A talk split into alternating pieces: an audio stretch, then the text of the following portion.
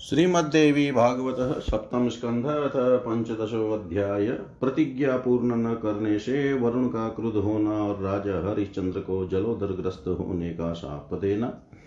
व्यासुवाच, प्रवृते सदने तस्य राज्ञः पुत्रमहोत्सवे आजगाम तदा पाशी विप्रवेशधर शुभ स्वस्तीत्युक्त्वा नृपः प्राह वरुणोऽहं निशामय पुत्रो जातस्त्वाधीश यजानेन नृपाशु माम्।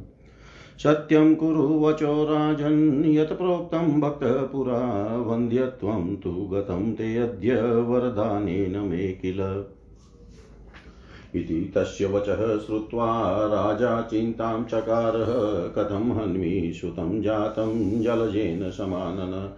लोकपालः समायातो विप्रवेशेन वीर्यवान् देवहेलनं कार्यं सर्वथा शुभमिच्छता। पुत्रस्नेह सुदुच्छेद्य सर्वथा प्राणिभिः सदा।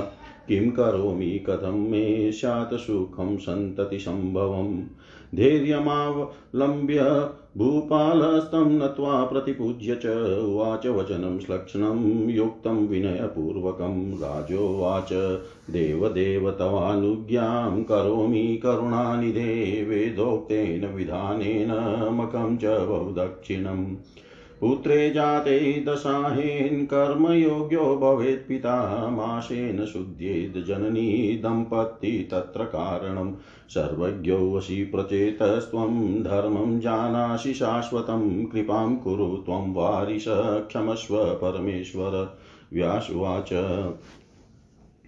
इत्युक्तस्तु प्रचेतास्तं प्रतिवाच जनाधिपं स्वस्थिते अस्तु गमिष्यामि, कुरु कार्याणि पार्थिव।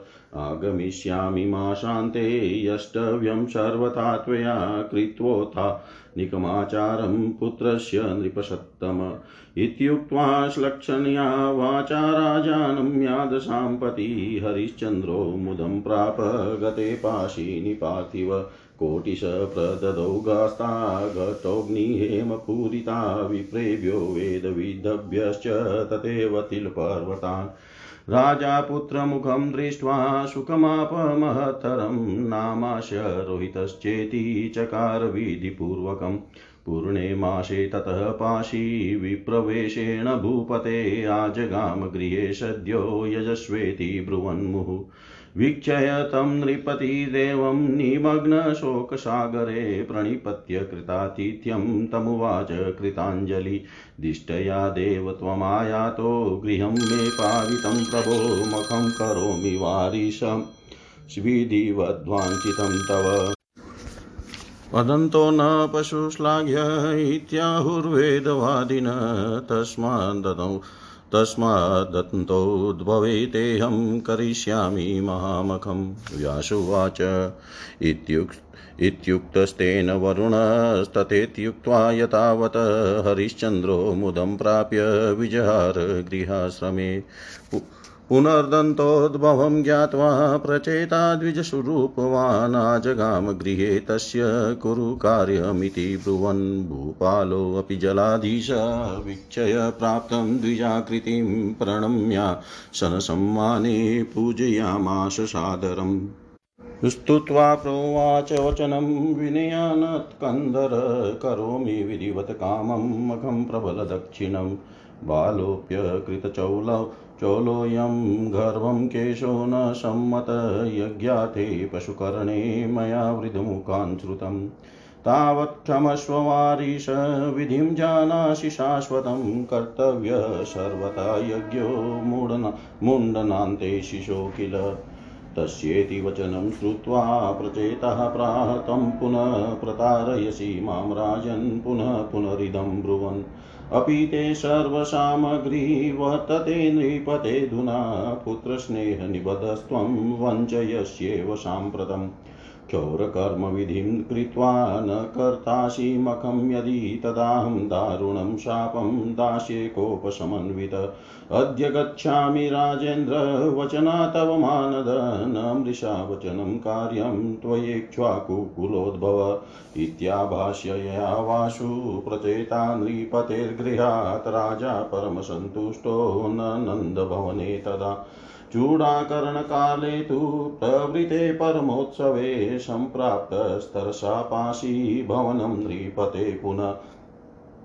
यदाङ्केषुतमादाय रागी नृपतिसन्निधौ उपविष्टा क्रियाकाले तदेव वर्णोऽभ्यगा।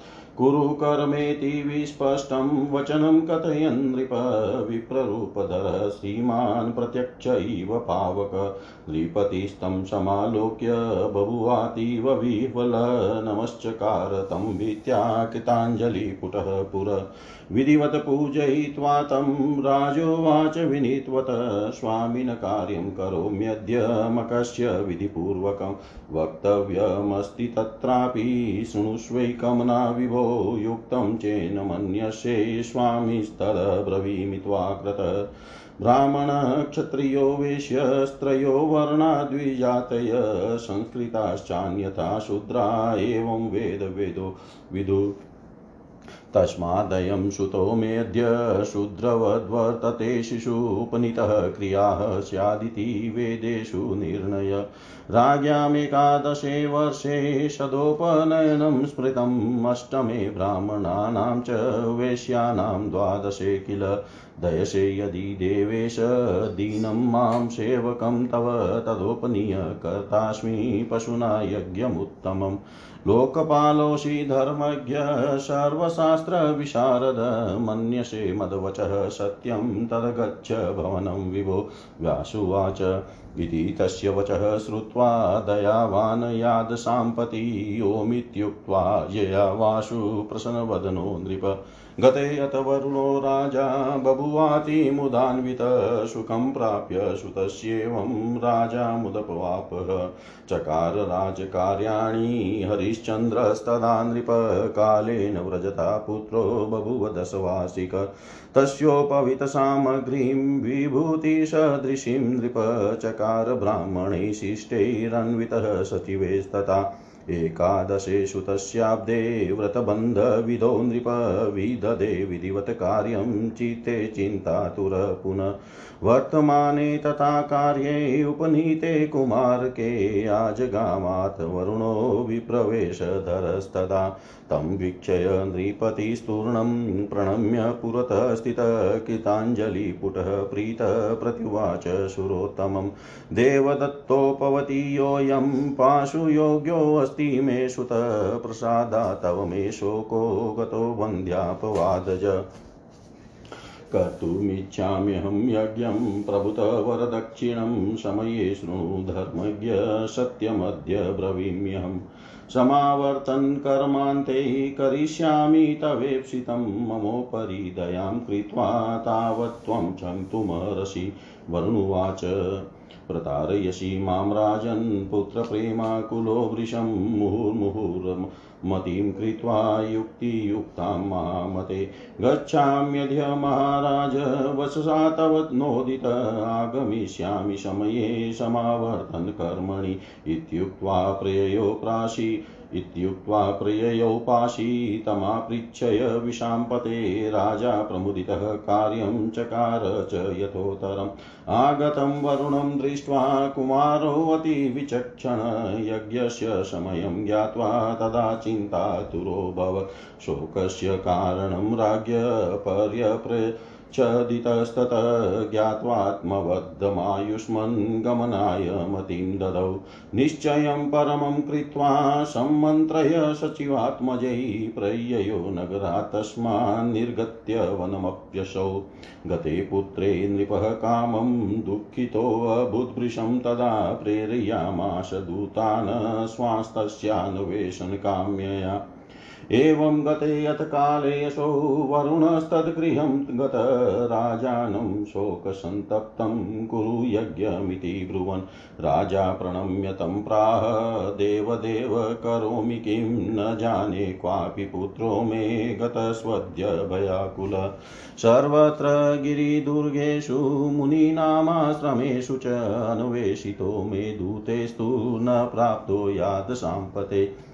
आज्ञापय महाराज, किं करोमि गतेषु ते न मे दोषोऽत्र सर्वज्ञ भाग्यदोषस्तु सर्वथा।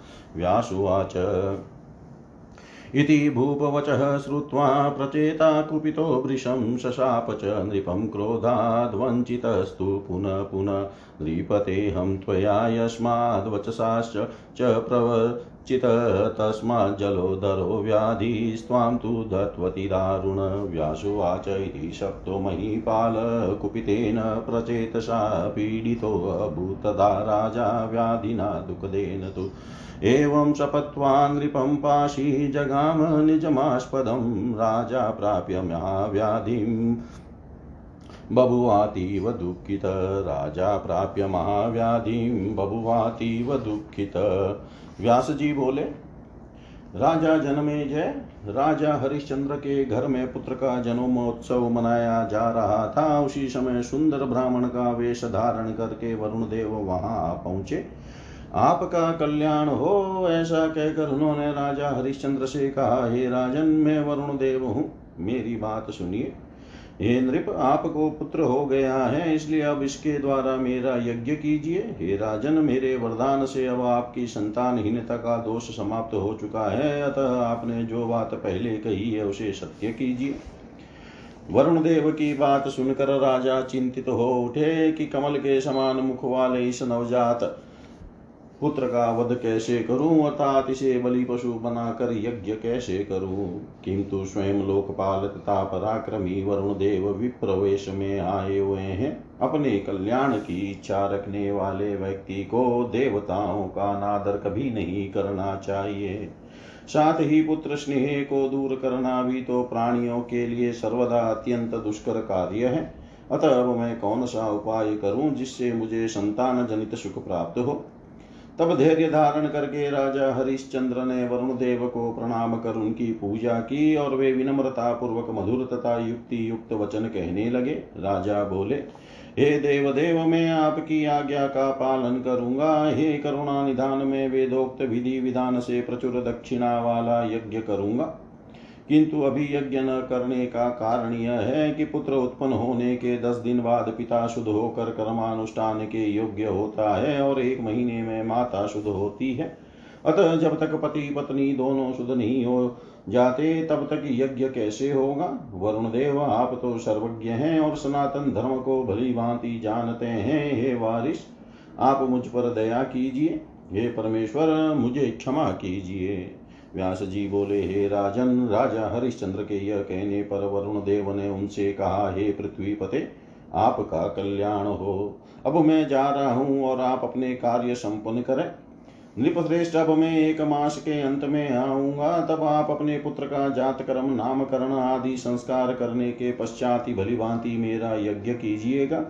जलाधिपति वरुण देव मधुर वाणी में राजा हरिश्चंद्र से ऐसा कहकर जब चले गए तो वे अत्यंत प्रसन्न हुए। वरुण देव के चले जाने पर राजा ने वेदज्ञ ब्राह्मणों को घट जैसे बड़े बड़े थन वाली तथा स्वर्णाभूषणों से अलंकृत करोड़ों गायों और तिल के पर्वतों का दान किया।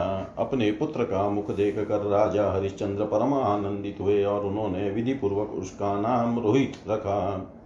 तत्पश्चात एक मास बीतने पर वरुण देव ब्राह्मण का वेश धारण कर शीघ्र यज्ञ करो, ऐसा बार बार कहते हुए पुनः राजा के घर आए। वरुण देव को देख कर राजा हरिश्चंद्र शोक सागर में डूब गए। उन्हें प्रणाम तथा उनका अतिथि सत्कार करके राजा ने दोनों हाथ जोड़कर कहा, हे देव, मैं कितना भाग्य हे देव, मैं कितना भाग्यशाली हूँ कि आप मेरे यहाँ पधारे हुए हैं।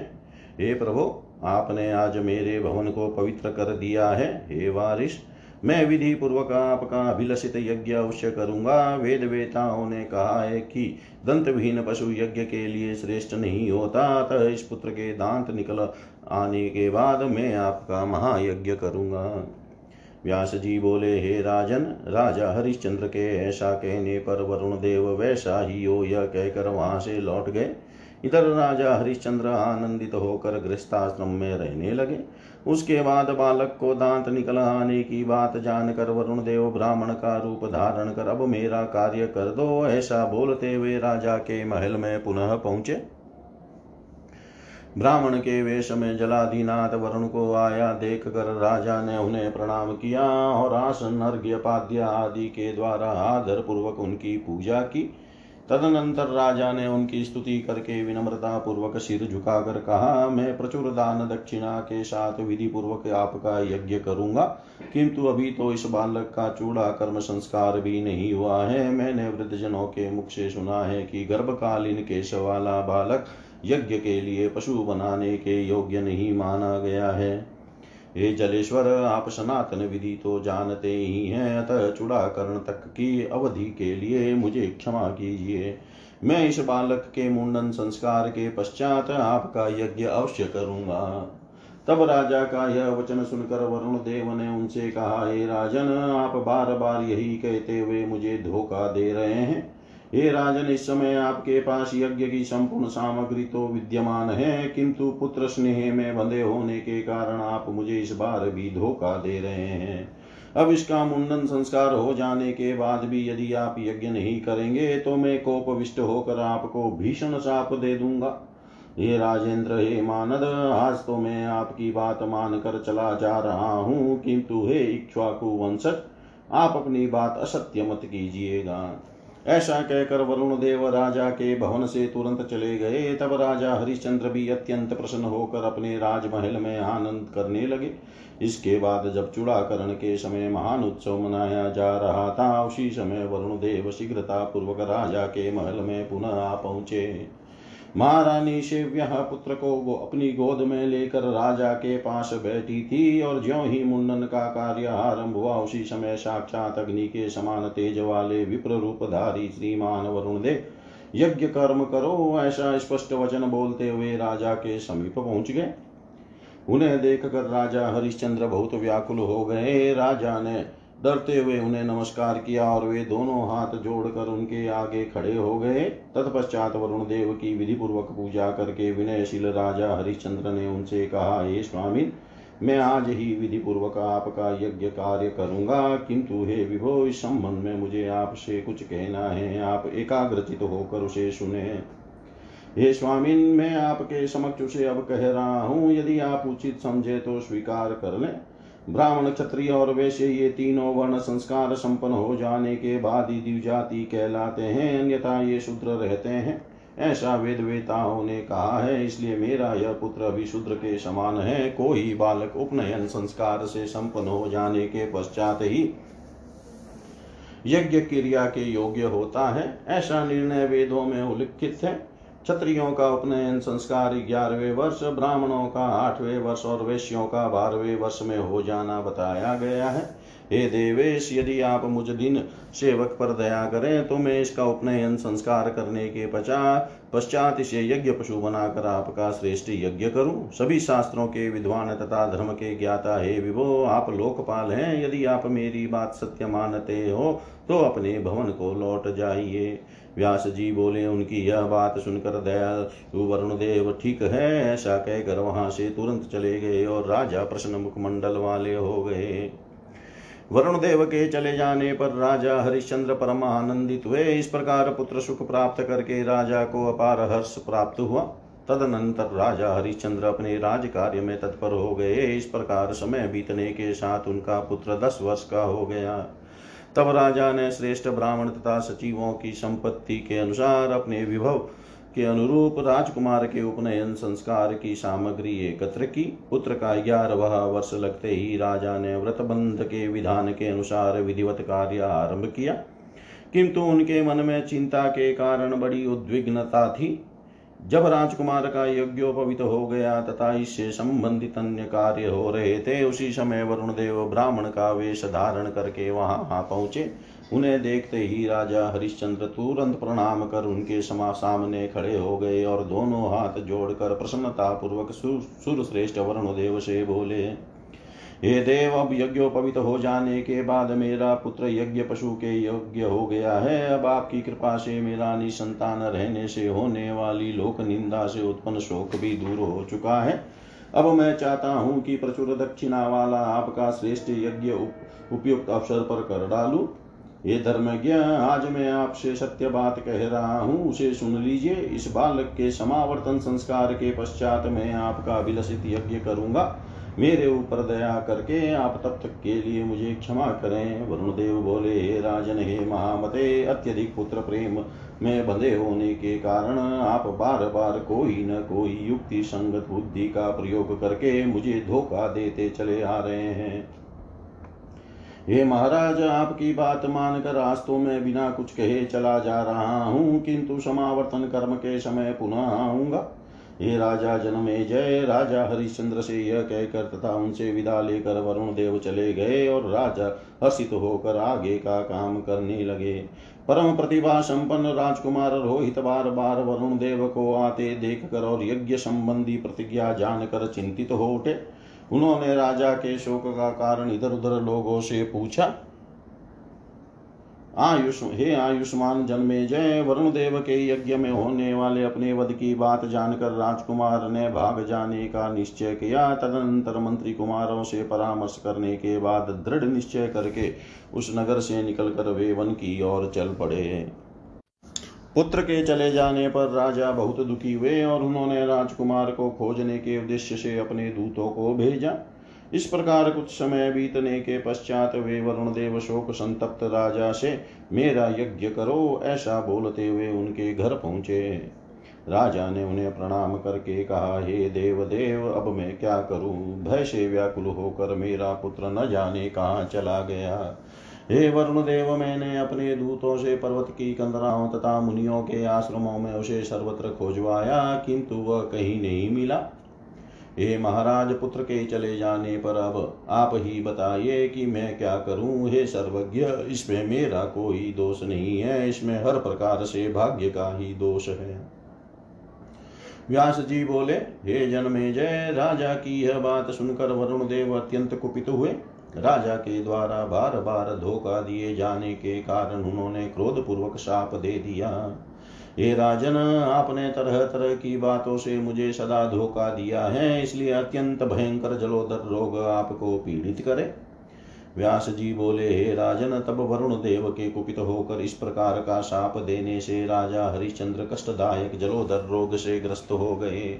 इस प्रकार राजा को शाप देकर पाश धारण करने वाले वरुण देव अपने लोक को चले गए और राजा हरिश्चंद्र उस महाव्याधि से ग्रस्त होकर महान कष्ट में पड़ गए। इति श्रीमद्देवी भागवते महापुराणे अष्टादशसाहस्रयां संहितायां सप्तमस्कन्धे हरिश्चन्द्रस्य जलोदरव्याधिप्राप्तिवर्णनं नाम पञ्चदशोऽध्यायः। सर्वं श्रीशां सदाशिवार्पणम् अस्तु। ॐ विष्णवे नम, ॐ विष्णवे नम, ॐ विष्णवे नमः। श्रीमद्देवी भागवत सप्तम स्कंध षोडशो अध्याय राजा हरिश्चंद्र का सुन शेप को स्तंभ में बाँध कर यज्ञ प्रारंभ करना। व्यासुवाच गतयद्वरुणे राजा रोगेणातीव पीडित, दुःखादुःखं परं प्राप्य व्यथितो बुद्वृशं तदा कुमारोऽशो वने श्रुत्वा पितरं रोगपीडितं, गमनाय मतिं राजश्चकार स्नेहयन्त्रित।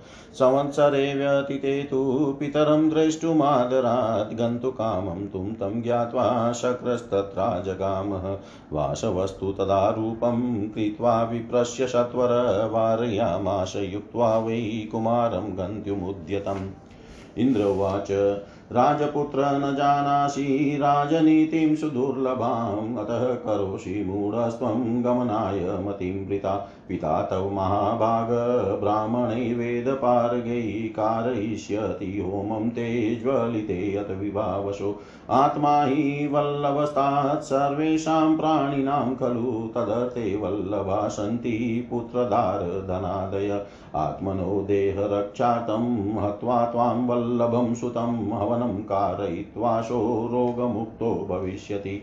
तस्मात् न गन्तव्यं राजपुत्रपितुगृहे मृते पितरि गन्तव्यं राजा ते सर्वथा पुनः एवं निषेधितस्तत्र वासवेन नृपात्मज वनमध्ये स्थितकामं पुनः संवत्सरं नृप।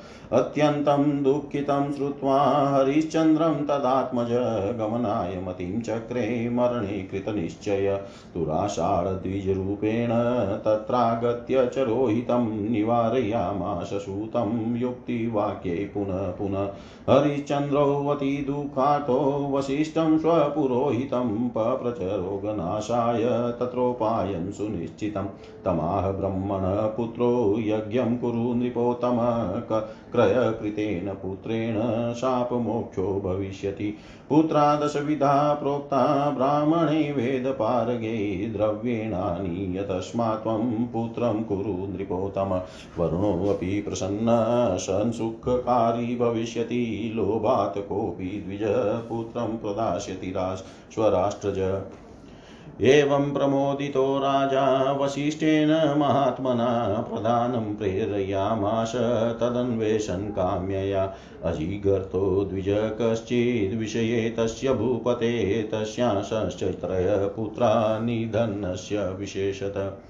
प्रधानेनाप्यशो पृष्ठपुत्रार्थं दुर्बलो द्विज, गवां शतं ददामीति देहि पुत्रं मखायवे। शुनः पुक्ष शुनक्षेप शुनोलाङ्गुल इत्यमी तेषामेकतमं देहि ददामि तु गवां शतम्। अजीर्गतस्तु तच्छ्रुत्वा क्षुदयो पीडितो वृषं पुत्रं चेकतमं देव्यो विक्रेतुं वै मनो ददे कार्याधिकारिणं ज्येष्ठं मत्वा नाशावदादमुं कनिष्ठं नाप्यदान्माता ममेश इति वादिनि। मध्यं च शुनक्षेपं ददो गवां शतेन च आनिनाय पशुं चक्रे नरमेधे नराधिप रुदन्तं दुःखितं दीनं वेपमानं वृषातुरं युपे बद्धं निरीक्ष्यामुं चुक्रुषुर्मुनयस्तदा।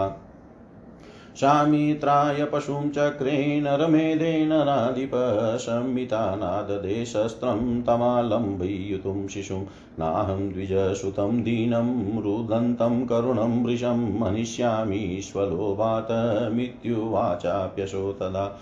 इत्युक्त्वा विरनामाशो कर्मणो दुष्करादत, राजा सभासद प्राह किं किं कर्तव्यमिति द्विजा।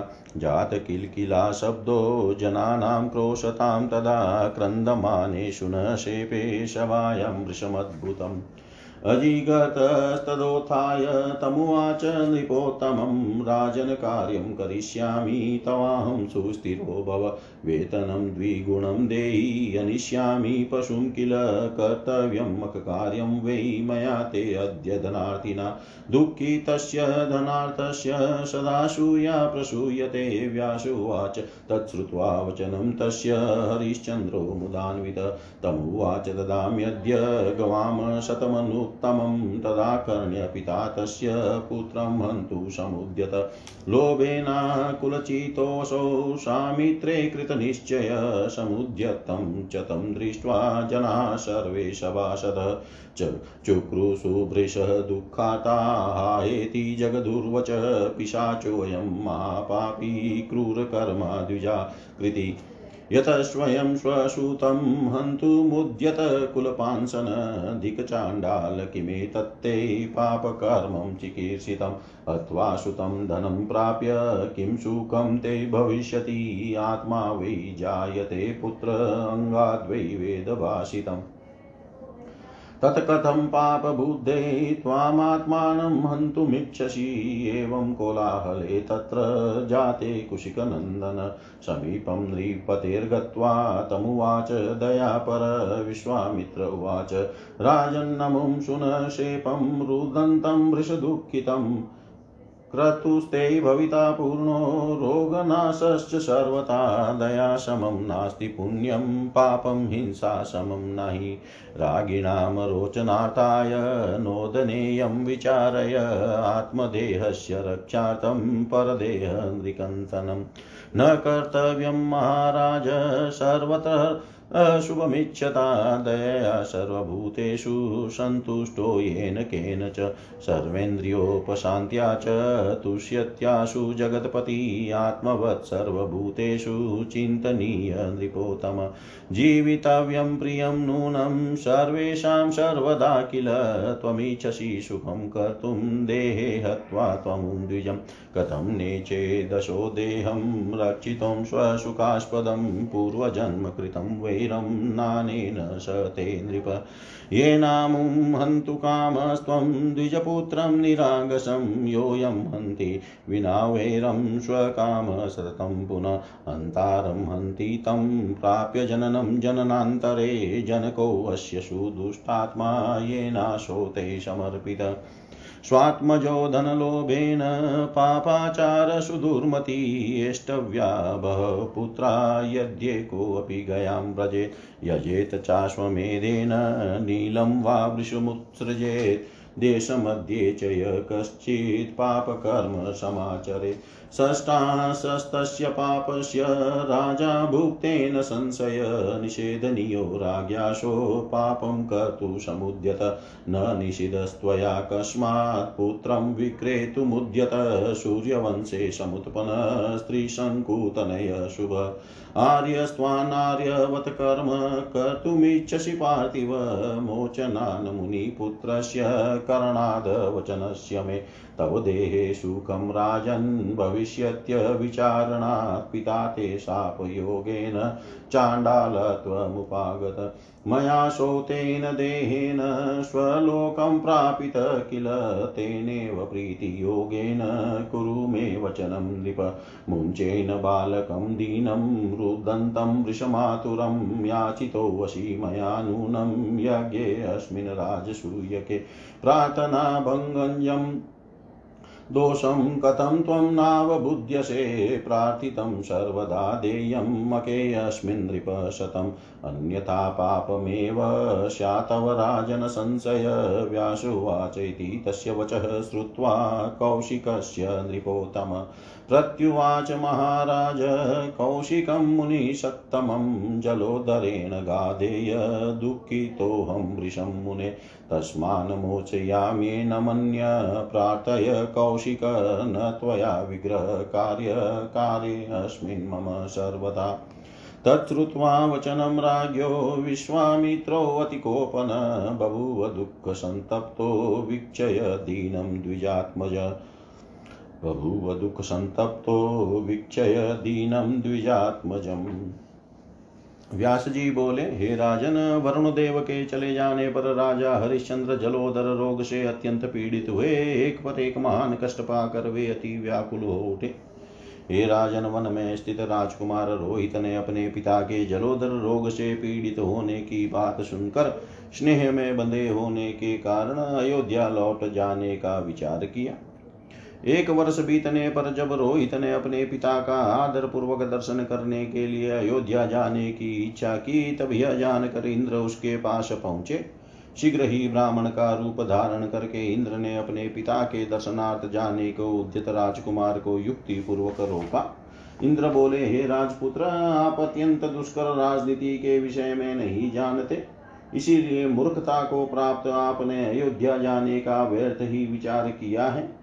हे महाभाग, आपके वहाँ जाने पर आपके पिता वेदों के पारगामी ब्राह्मणों के द्वारा कराए गए यज्ञ में प्रज्वलित अग्नि में आपकी आहुति दे देंगे। ये तात अपना प्राण सभी जीवों को अवश्य ही अत्यंत प्रिय होता है। उसी की रक्षा के लिए पुत्र, स्त्री और धन आदि प्रिय लगते हैं। अपने शरीर की रक्षा के निमित्त आप जैसे प्रिय पुत्र का अग्नि में हवन करवा कर वे रोग से मुक्त हो जाएँगे। अतएव हे राजपुत्र, इस समय आपको पिता के घर नहीं जाना चाहिए। पिता के मर जाने पर ही राज्य करने के लिए आप वहाँ पर जाएँ। हे राजन, इस प्रकार इंद्र के मना कर देने पर राजकुमार रोहित उस वन में एक वर्ष तक रुके रह गए। इसके बाद राजकुमार ने जब सुना कि मेरे पिता अब बहुत दुखी हैं, तब उसने मर जाने का निश्चय करके उनके पास जाने का दृढ़ विचार कर लिया। तब इंद्र ने पुनः ब्राह्मण का रूप धारण करके वहाँ आकर राजकुमार को अपनी तर्क संगत बातों से बार बार समझा कर उसे अयोध्या जाने से रोक दिया। इधर कष्ट से अत्यधिक पीड़ित राजा हरिश्चंद्र ने अपने पुरोहित वशिष्ठ जी से इस रोग के नाश का निश्चित उपाय पूछा। इस पर ब्रह्मा ब्रह्मा पुत्र वशिष्ठ जी ने कहा, हे नृप श्रेष्ठ अब आप धन के द्वारा खरीदे गए पुत्र से यज्ञ कीजिए, इससे आप साप से मुक्त हो जाएँगे। हे नृप श्रेष्ठ वेद के पारगामी ब्राह्मणों ने दस प्रकार के पुत्र बतलाए हैं, अतः आप अपने द्रव्य से कृत एक बालक को ले आकर उसे अपना पुत्र बना लीजिए। इससे वरुण देव भी प्रसन्न होकर आपके लिए सुखकारी हो जाएँगे। आपके राज्य का कोई न कोई द्विज धन के लोभ से अपना पुत्र बेच भी देगा। महात्मा वशिष्ठ जी की बात से परम प्रसन्नता को प्राप्त राजा हरिश्चंद्र ने वैसा बालक ढूँढने के उद्देश्य से अपने प्रधान मात्य को भेज दिया। राजा हरिश्चंद्र के राज्य में अजिगर्त नामक कोई ब्राह्मण रहता था। अति निर्धन उस ब्राह्मण के तीन पुत्र थे। पुत्र खरीदने के लिए गए हुए प्रधान सचिव ने उस दुर्बल ब्राह्मण से कहा, मैं आपको एक सौ गायें दूँगा। आप अपना पुत्र यज्ञ के लिए मुझे दे दीजिए। सुनह, पुछ। सुनह सेप तथा सुनो लांगुल, नामक जो आपके तीन पुत्र हैं, उनमें से कोई एक मुझे दे दीजिए और उसके बदले में आपको एक सौ गायें दे दूँगा। यह सुनकर भूख से अत्यधिक व्याकुल अजिगत ने उनमें से किसी एक पुत्र को बेच डालने का मन में निश्चय कर लिया। ज्येष्ठ पुत्र पिंडदान आदि कर्मों का अधिकारी होता है, ऐसा सोचकर अजिगर्त ने उसे नहीं दिया। कनिष्ठ पुत्र को ममता के कारण माता ने यह कहकर नहीं दिया कि यह मेरा है। अतः अजिगर्त ने एक सौ गायें लेकर अपने मंजले पुत्र सुनह शेप को बेच दिया। तब मंत्री उसे राजा के पास ले गए और राजा ने उसे यज्ञ में बलि पशु बनाया। यज्ञ ही स्तंभ में वध के निमित्त बांधे गए उस बालक को रोते हुए, दुखित दिन भय के मारे थर थर कांपते हुए तथा अत्यधिक व्याकुल देख कर उस समय ऋषिगण भी चिल्ला उठे। तभी राजा हरिश्चंद्र ने नरमेद यज्ञ में वध करने के लिए उस बालक को पशु रूप से सामित्र वधकर्ता को सौंप दिया। किंतु उसने आलंबन के लिए उस पर शस्त्र नहीं चलाया। उस समय उसने यह भी कहा, मैं दुखित तथा करुण स्वर से बहुत विलाप करते हुए इस ब्राह्मण पुत्र को धन के लोभ में आकर नहीं मारूँगा।